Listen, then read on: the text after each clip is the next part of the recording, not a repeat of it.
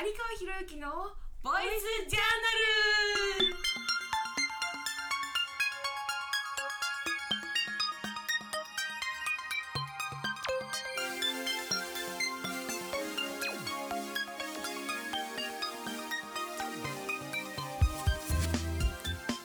はい、えー今日は第2回目、えー卒論特集になります、えー昨年に引き続き障害者アートについてです。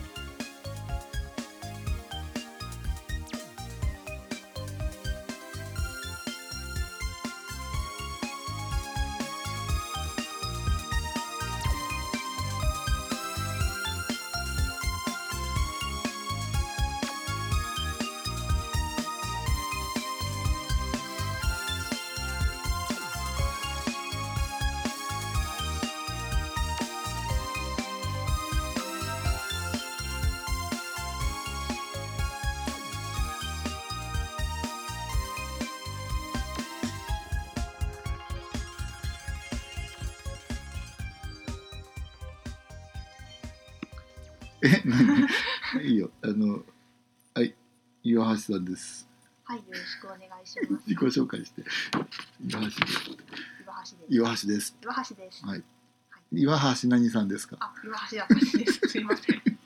はい岩橋あかねさんです、はい、えよろしーくお願いします。はい、えっと、卒論の話を、えー聞いてます。で、えーですね、まあ、猫さんって呼ばれてるので、猫さんって言った方が楽なんです。猫さん、猫さんがはですね、はい。えっと、去年、去年、えー鴨川さんがやった障害者アートのね、あの評価っていうところの話を、あのやったんですけど、さらに今年はそれを、去年は学生がその対象だったんですけど学校の先生にお願いしたんですよね。はい、はい。そうですね。学校の先生と、えー福祉関係者の方にお願いして調査させていただきました。そうなんですねで、まあ、去年の結果の話をちょっと簡単に、えー、と説明すると、えーまあ、障害を持ってる、ね、あの方たちが描いてるアート、まあ、障害者アートとか言うんですよね。他に何て言うんでしたっけ？アーリュアーリュブリアールブリュットとうんアウトサイダーアートなど呼ばれてます。そうだよね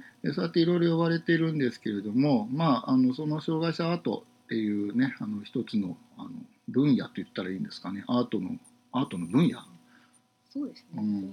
うん。ね。でその絵の評価とかが本当にこうね正しく正当にされてるのかどうかっていうのが、まあ、去年もともとあってで意外と皆さんえそれよりはどういう、ね、方たちが書いたのか障害を持ってる方たちが書いてますよっていう情報が入ると比較的評価がえ学生の場合は良くなった。あだからそうだよねだから絵を見て評価してるんじゃなくって その人たちがどういう人たちなのかっていうところが、えー評価の対象になってんじゃないっていうのが去年までだったんですけど、えー猫さんはそれをさらに、えー学校の先生がもしそれをねそう評価する時はどうなのっていうところだったんですよね今回ね。あはい、うんそうです。ねで、えーと特別支援学校の先生と、はいえー小学校の先生と。そうですね小学校の先生とあとは福祉施設ですね、えっと、入所の方がいる入所施設がほとんどだったのでまああの一緒に生活をしているっていう。ね、その一緒に生活している人たち障害を持っている人たちと一緒に生活している人たちは、えーどう捉えているのかっていうところを、えー調査してみたんですけど結果はどうだったんですかね？はい、結果ですね。大丈夫？覚えてる？結果はうん全部言っていいですか。うん、そう大体の大まかなまとめとしてはどんな傾向があったんですかね？そうですね。傾向としては、えー、どこからいきましょう。うんこ、こら辺切ってください。まずそうね切って 切ってあげましょう。まあえっと一つはねえっと仮説がまずあったんだよね。仮説ね。うんまあ同じようなことになるんじゃないかって。まあその学生と同じように、えーやっぱりそういうちょっとねあの 今うんうんって言ってますけどあのちょっと下駄履かせたような評価みたいなものがどういう状況にあっても起こるんじゃないかって学校の先生だってそういうことが起こるんじゃないかっていうふうに初めはそういう仮説があったんだけどそれがねちょっと違ったんだよね。そうですね。えっ、と小学校の先生の場合は、うんえーまあえー前回前回うん前の研究でやっていただいた、学生のけ研究の結果とうん。似たような傾向で、うん。えーとはい、似たような傾向になったんですけど、うん。特別支援学校の先生ですと、ん。えーあまり似た傾向にはならなかった、うんうんうん。どうなどういう傾向になってたの？えー小学校の先生はですね、うん。えーとやっぱり、えー、と障害がある方が書いたっていうふうに情報が加わることで少し好意的なうん。評価になっていたんですね。うん。特別支援学校の先生の場合ですと、うん。えー障害のある方が書いたと言われてもうん。そのような変化が出てこなかったので、うん。そうなんだよね。だからそのこちらの方は小学校の先生もその特別支援学校の先生も関係なく一般的にそういう傾向が強いんじゃないかってどういう属性にあってもそういうあのなんていうの評価の傾向っていうのは割と普遍的な考え方なんじゃないかと思ってたらはいどうもそうではなくって、えー普通の小学校の先生と特別支援学校の先生では違ってたって。でこの違いはどっから来てるって考えた？のその、まあ、考察だよね。あそうですね、えーまあ、仮説としては、うん障害のある方と関わった経験の差ですとか、うんうんそういったものから少し価値観に違いが出てきてるんじゃないかなとうん仮説を立てております。うんうん接触経験なの接触時間なのかなこれ。ですね。そのあたりはもうちょっと研究を進めたいところなんですけど、うん、なるほどね。まあ要するに、えー、と比較的子どもたち障害を持っている子どもたちに関わっている、えー先生たちは、まあ、彼らの持っているあのそうした表現っていうのを、まあ、そのままの形でね評価していく傾向があってえだけれどもむしろその小学校の先生たちっていうのはあんまりそういう接触経験というか彼らに対しての直接的なそういうあの見方っていう時間数がねあんまりない可能性があって、まあ、そういうのが一つ大きいんじゃないかっていうことが、まあ、一つの仮説だったんだよね。はい施設の方たちはどうだったの？はい。えー施設の方たちなんですが、うん。えーそうですね。大学生と同じ傾向にはならなかったんですけど、うん。また障害のある方が書いたということでうん。変化があった点が作品により魅力を感じるよううんうんになっていうん、たんですね、うんはい福祉施設の方は。なんでなんだろうね。そうですね、えっとこれもまた仮説にはなるんですけど、うんうん。福祉施設ですとあのよく余暇活動などで、まあ、絵の制作ですとかうんよくされていて、多分そうですね先ほどもおっしゃっていたアール・ブリュットとかアウト,、うんうんうんアウトサイダーアートっていうなんでしょう。うんうんうんまあ、日本では障害のある方が、まあ、描いた力強い絵なんかがそういうものに当たるんですけど、うん。そういう美術作品障害のある方の美術作品の方に、うん。まあ、理解が深いから、まあ、作品により魅力を感じてるんじゃないかというふうに仮説を立てました。なるほどね。まあそういうなんていうのかな？近いんだよね。だから逆に言うと余暇活動なんだけどそうしたアートに触れていくアートそのものに触れていく、えー機会がおそらく施設の方たち割とよくやってるっていうところで、まあ、そういう傾向があるんじゃないかっていうことなんでね。まあ今も彼女言ったけど仮説は仮説だからこれはまあどうやって検証していくか実証していくかっていうことは課題なんだけど、まあ、今回の結果はそういう点においては接触している時間とか接触している経験とかあとはそこで行われている活動みたいなものが、えーこういうところの評価に随分かあの影響してきてるよっていうところなので単純に学生と同じようなあの傾向には、まあ、なってないよっていうことなのかね。そう。はい。うん。そうだよね。でむしろもう一つの視点としては小学校の先生たちの評価っていうところは少しこの先、あのー考えていかなきゃいけないっていうところでもあるよね。実際はね。あそうですね、うん。このなんでしょう研究の、まあ、結果ですと、うん。まあ、障害があるうん情報があることで少し何か態度のようなもうんうので、ん。まあ、違いが出てきてしまうんじゃないかっていうことになっているので、うん。うん。はいそうだよね。だから今まああの社会的な一つのこうトピックスになってんだけどインクルーシブ教育ってはい。いうものが進められていった時に、ね、それこそいろんなあの障害を持っている子たちたちだってあの一緒に生活をしていくっていうことが当たり前になってくるってでそういう世界社会がこうねあの近づいてきてる中で、えー少しこの見方っていうところの偏りはあの、まあ、是正していく必要性があるかどうかはちょっと置いとかなきゃいけないけれども今のような形であの少しこう彼らに対する彼らの自体の表現の、えー理解をしていくっていうところを見ていく限りではもうちょっとあのね今の話で言うとちょっとフィルターがかかっちゃってる可能性があってはいっていうところは課題なのかもしれないですよね。そうですねはい、ですね。でまあこの辺りまでは私がだいぶガイドをしてきたんですけれども えっとこれだけじゃ実際終わっていなくってむしろそっちの話の方が本当は聞きたかったんだけど、えっとまあ、この結果を受ける前から少しその合わせて並行してたあの研究があってそれはヒアリングだったんだけどえ実際にこうしたアートを、まあえっとアリビルットっていうね活動に対してえそういうものを世間の多くの人に知ってもらいたいってそういう活動をされてる方がいるわけなんですよね。はい。はい、でその方にヒアリングをしに行ったと。はい。お話を聞きに行ったと。どんな話があったの？はい。えっ、と、まあ、昨年の研究うんうんにご協力いただいた方にお話を伺ったんですが、うんえーまあ、障害者が障害のある方が作っているものの、うん。まあ、発信についてちょっと工夫を伺いたいということでうん。聞いてきまして、うん。えーまあ、例えばお話の内容ではうん。何でしょう？ん。何でしょう？どこから切りますか？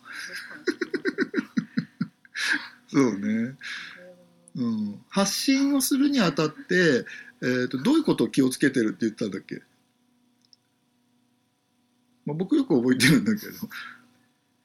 一つは見せ方、そうですね、うん、どういう見せ方の方がいいって言ったの？あ見せ方でしたらやっぱり遠くにいる人にもたくさんこちらに近寄っ、しゃ商品の方に近寄ってきてほしいということで、例えば、まあ、立体的な展示ですとうんか、うん。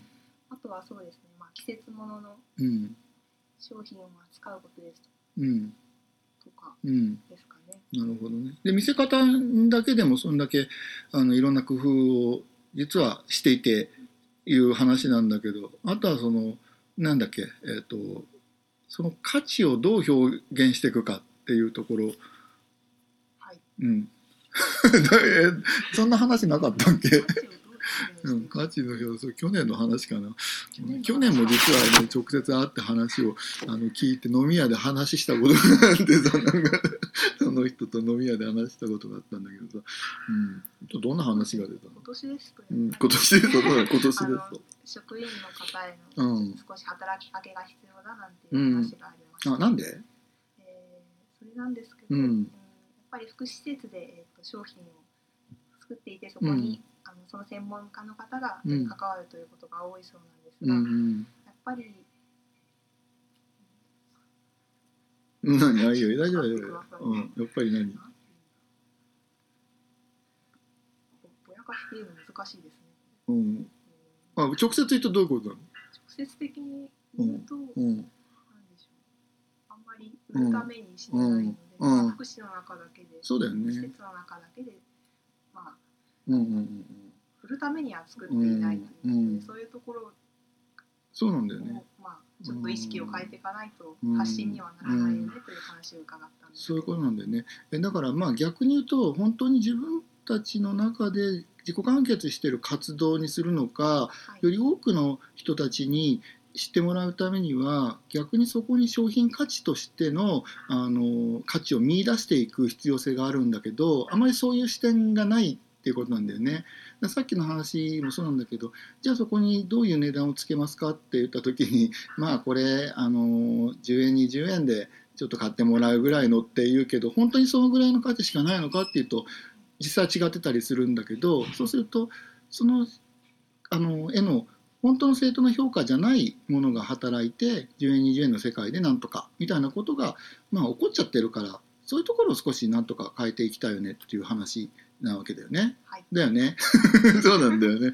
そうそうそう。まあ、だ大丈夫。あの、俺が勝手に言ってんじゃないからね。それは猫さんから聞いた話なので、話が言ってない。猫さんが、えー今ここで、なかなかこう、あの、スルスル喋れないので私が代わりに言ってるんだってそう 私は彼女から聞いてるのであの大丈夫なんですよ皆さんっていう話なんだよね。そうでもう一つはさ学校の先生に聞いてみたわけだよね。学校の先生ね学校の先生。にそしたらどういうだったの？うん学校の先生にも、えー同じ質問で、うん。えっと、作ってるものを発信するに発信するためにどういうことをしていますかというふうにうん。伺ったのですが、うん。えっとまあ、工夫の中ではうん。何でしょう、例えばチラシを使った広報ですとか、まあ、いろいろなお話伺えたんですが、うん。えー大部分ではやっぱり、うん。えー生徒に関することがうん。多かったです。まあ、例えばうん。何でしょう、生徒の卒業後ですと、まあ、福祉施設で就労される方ですとか、うん。そのえー多いということだったんですけど、うん。まあ、卒業後に必要なスうん。キルを身につけることですとか、うん。そういったなんでしょう、うん。まあ、作業学習うやん職業学習での工夫といった視点がうん多く見られていました。そうなんだよね。まあ一つは教育活動だから当たり前なんだよねっていう見方もできるんだけど例えば特別支援学校でもいろんなものをこう作っているんですよね。でそれはまあ別に売るために作ってない教育のために作ってるんだっていうのが先生たちの話としては当たり前なんだけどそこってさっきのその福祉、まあ、作品やなんかをこうコーディネートしてる方からするとその視点が、えー、と逆に福祉施設でもそのまま続いていてっていうところを考えていくと、まあ、学校の先生だからその環境下は当たり前なんだけどでも裏を返すとじゃあそこの作品とかその作ってるものに本当に正当な価値っていうところの評価をしてるかどうかは逆に分かりにくかったりするわけだよね教育活動だからね。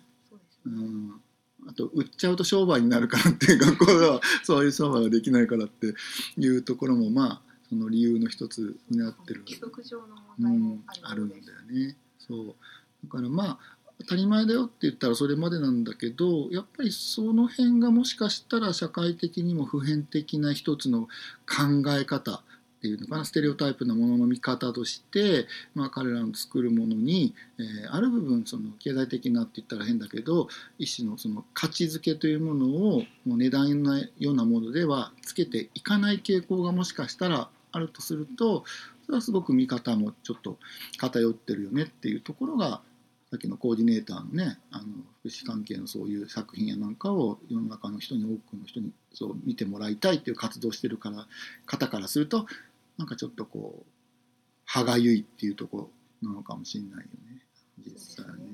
うん。今回この研究やってみてどういう感想を持ったの？猫さん自身は。何いいよ何、うん、一生懸命「キレキレ」って言ってんだけど俺これせ編集するのめんどくさいからもうこのまま使ってよと思ってんだけど頑張ってください。いします。大丈夫大丈夫、まあ、どんな感想を持ったの？どうん。やってみてどうだったの？やってみてどうだった？か。大変だったのは分かんないけど。書くの大変でしたとか分析大変だったとかいうのはちょっと置いといてね。泣きましたうん少し置いといて。あだいぶ置いといていいんだけど、本筋に関係なくてもあいいですよ。もちろんもちろん。うんそうそうそうですね。うん。うーん。あ、障害者アートについて調べたんですけど、うん。うんえー割と面白い、割とと言いますか、すごく面白い分野だなとう思いながら、ん。うなんんでしょうね。例えば具体的には？うーん。まあ、障害者アートを、うん。まあ、障害者の作った作品ってことで指されてるんですうけど、んうん。まあ、それ以外にもあの先ほど言ったアールブルうんアールブリュットやアウトサイダーアートなんてういうん呼ばれ方もしてるんですけど、うん。それは日本ではうん。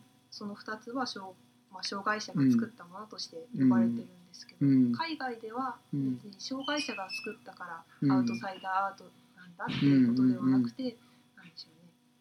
こうすごい衝動性の高い作品といいますか、うん。まあ、魂のこもった作品といいますか、そうそういった分野で扱われていることなんですだから割と日本と海外ではうん。いろ,、いろんなものでまあ見方が違うんだなということで、なんでしょう国によったうん。障害の捉え方ですとか、あいろいろー違いがあって面白いなというなるほど研究してました。ね。どこの国がこういうものの取り組みが面白いの？ややっぱこういうのはフランスとかなのかな？ああ、そうですね。ヨーロッパあたりがやっぱり文献がありました。ね。あーやっぱりそうなんだね。はあはあ、やっぱりなんだろう。こういうそういう文果的ななんだ成熟度が違うのかな。あ何が違う？この国ではやっぱりなんでしょう芸術家からうん。そういうものへの模索が始まってまあして、う割と日本ではあの、うん。障害者アートに対しては芸芸術家の方もすごい取り組みもされてるんですけど、うん。まあ、福祉分野の方からうん。そういうアートへのアートの発信なんていうものが行われてるうん。ので、だいぶ取り組み方の違いがあるんだよね。私は面白いなと思いました。なるほどね。そうなんだよね。僕らも俺も知らなかったんだけど障害者アートっていう表現っていうのがすごくこう限定的なんだよね。はいこれ逆に言うと障害者じゃなくたってアーリブルットなんだよね、逆に言うとね。そうなんだよね。だからやっぱりちょっとそのあたりの入り口がさっきも彼女言ったけど福祉的な要素が強く出過ぎちゃってたりとかして本来の表現活動っていう視点がえ逆にこれによって打ち消されちゃってるっていうところがまあ一つ大きな問題かもしれないっていうところはなんかすごくこれ感じるよね。この言葉がその与える影響力障害者アートっていう言葉が与える影響力っていうところがなんかすごく、ま、間違った偏ったものの見方をこう誘発しちゃってるっていうのかな。そっちの方に誘導しちゃってるっていうのは確かにあるもんね。そうあるかもしれうません。ん。俺でもアールブリュット描けるってことかもしれないね。あーでも魂を魂込めて。そうそうそう。なかなか難しいんだよ。これなやっぱりさ俺ら小さい時からさどういう絵をが上手な絵かっていうのを教わるじゃない。うですね。だからさ構図とかさはい色使いとかきっちりさ教わってそうじゃないだと直されちゃうんだよね。そうですうね。ん太陽とかの色決まってるもんね。あーなんでしょう小学校なんかですと、うんやっぱり周りの子供を見てなんかうん自分の描くものをどんどん真似していっちゃうので、うんうんみんな大体同じようなもそうだよねのを描くなんてことも起きたりするんですあるよね。うまい子はすごいねとかみんな先生が言っちゃうからみんなあの子のように描こうみたいな。そうすると太陽はオレンジとかね。土地面は土色みたいなね。時々草は緑とかっていう絵だけど、ただアーリだともしかしたらえ太陽が紫とかね。あー面白いですね。ねで土の色が実は、えっと水色とかさそうすると「海ですか?」とか「いや違います」とかって言って なんかそういうところでの コミュニケーションが起こってくるところも面白いのかもしれないよね。まあそういうふうに考えていくと、えーどうもこの辺りの見方から入っていかなきゃいけないっていうのが、まあ、さっきの前半のデータもそうなんだけど教える側の方の表現っていうもののねこう価値観っていうものがすごく、えー幅が狭いとねね。ねやっぱりそういう傾向があるよってことなんですかね。まあ、猫さんはアート関係のなんかをやろうっていう話にはもうならないの？ならないです。ならない関係の何かとは何でしょアう。例えばなんかこうキャラクターを作るとね、趣味趣味ぐらいですかね。はい、まあ皆さん皆さんには内緒にしてましたけども、えー私どもの研究室のあのキャラクターとかも、まあ、実は彼女が描いてるんですっていうあ話なんあ、で初耳かもしれませんね。言いたがらないんですけどねなかなか評判が良くてですね、えー必ずあれを見な私あれです公演の時に必ずあれ見せてるんですけどねそうなんですか？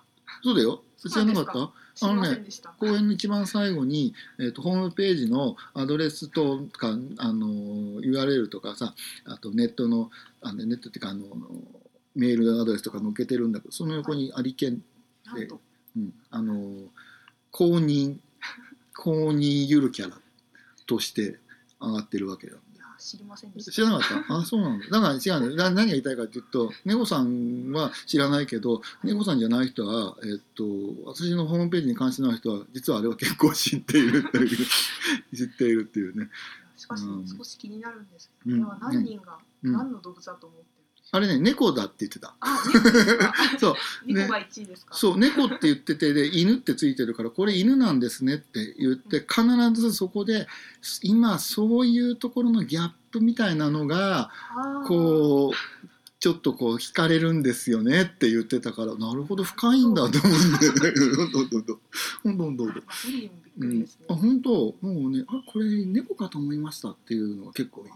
うん、いやい今話や題のギャップ模様。そうそうそうそうそうそうだからさやっぱよく考えてるねって言ったら本人それは初耳だっていう話で本人が知らなかったっていう話で知らないんでしょうがないよねってことなんだけどねそうなかなか好評なんですよっていうことなんです。はい、こちらこそありがとうございます。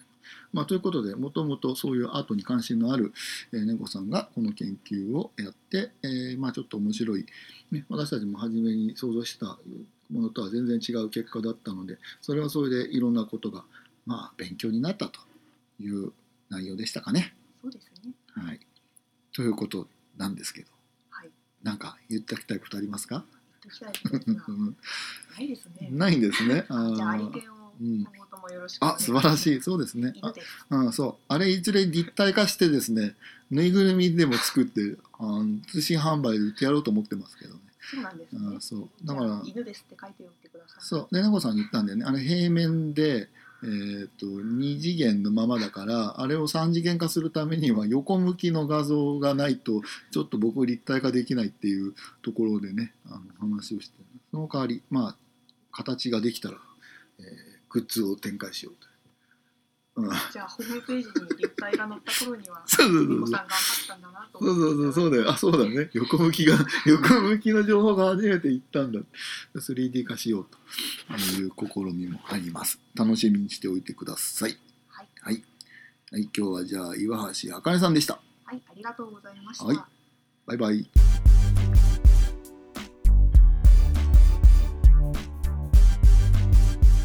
えーいかがだったでしょうか、え障害者薬についてはね、え今後も引き続き、えー、と研究していきたいと思っております。え次回は、えーと、合動作法についてです。